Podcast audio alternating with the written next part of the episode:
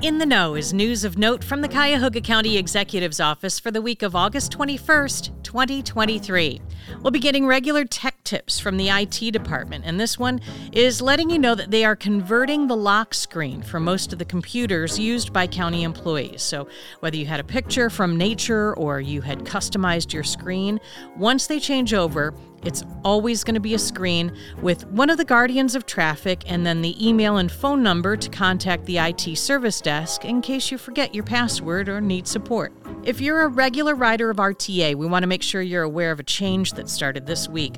Crews are doing some work on the track, the signals, and stations, and that's impacting the blue and green rail service lines. The work will last about 6 weeks, so for those riders, RTA has added bus service east of Tower City. These replacement buses are marked 67R. They're operating to and from Green Road via Van Aken Boulevard and Warrensville Center Road, and we have a full schedule of the stops and the times available in the newsletter and on the intranet.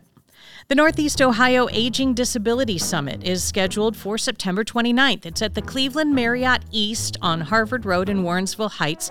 Some great speakers this year, including County Executive Chris Ronayne, Metro Health President and CEO Erica Steed, and Juliana Mosley-Williams. She's an authority on diversity, equity, and inclusion. There's a link to register in the newsletter and on homepages. The Cuyahoga County Innovation Academy continues to help employees learn about change management and process improvements. Want to congratulate the members of Yellow Belt Certification Cohort number 33. They have taken the first step of their journey. The picture's in the newsletter. And a couple of our colleagues are working on their last step. They are candidates for Black Belt Certification. That requires 5 successful Green Belt level process improvement projects, and one of them was to create a process map for the HHS laptop deployment process. Having a standard for that process now is saving the county $75,000 a year and 2,000 hours. Congratulations, and keep going to all the members of the Black Belt cohort. Their names are in the newsletter. We're looking forward to hearing more about their process improvements as they continue on this journey. In case you missed it, there's now an easier way to get alerts about developing scams. Our Department of Consumer Affairs is making Scam Squad Alerts part of the Ready Notify system, and that's that mass notification system that's run by our Office of Emergency Management. You can sign up for it through readynotify.us. There's a link in the newsletter, and more importantly, there's a link to see our Consumer Affairs Director, Cheryl Harris, appearing on WKYC's Good Company to talk about the new Scam Squad Alert program. It was a really nice segment. County Executive Chris Ronayne has nominated Christopher Alvarado to lead the Cuyahoga County Department of Regional Collaboration. He currently serves as the Executive Director of Slavic Village Development. His nomination will have to be approved by County Council. Some general safety suggestions. As there's been a widely discussed uptick in crime in the area, please, as you're outside, try to be aware of your surroundings at all times. When you park your car, take all of your belongings with you, and if you can't take them with you or you don't want to, please lock them in your trunk. Our quick survey last time asked how concerned you are about the reports of violence in Cleveland. Over half of you who responded, 58%, say you're extremely concerned. 23% are very concerned, 14% concerned, 3.5% not very concerned, and just 2 people said they are not at all concerned. This time, let's keep it a little more light. You're headed to a Labor Day picnic. You load up your plate with all the traditional goodies. What's the first thing you want to eat? The mac and cheese? Potato salad? Are you a meat lover? Or maybe you go right for the desserts.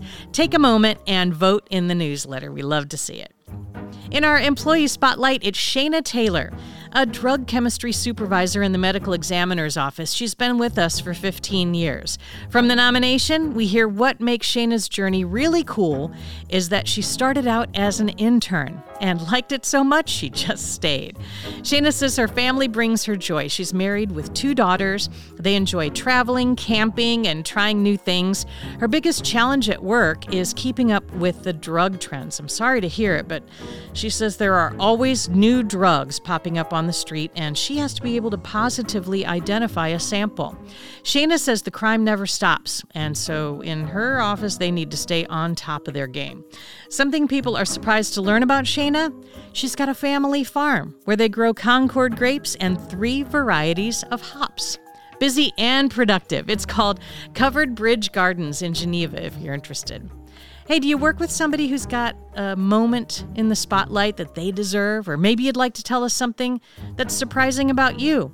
Email communications@CuyahogaCounty.us. We just want to get to know each other and lift each other up as we continue our public service. In the Know is the audio version of our newsletter for employees. If you like getting your information in this way, maybe your coworker would like that too. Why don't you tell them about it? We'd be so happy if you'd both subscribe on your favorite podcast platform, and that way you get all the new episodes automatically. This podcast is produced by your communications and multimedia teams. On behalf of the Cuyahoga County Executive's Office, thank you for all that you do. Stay safe. You are in the know.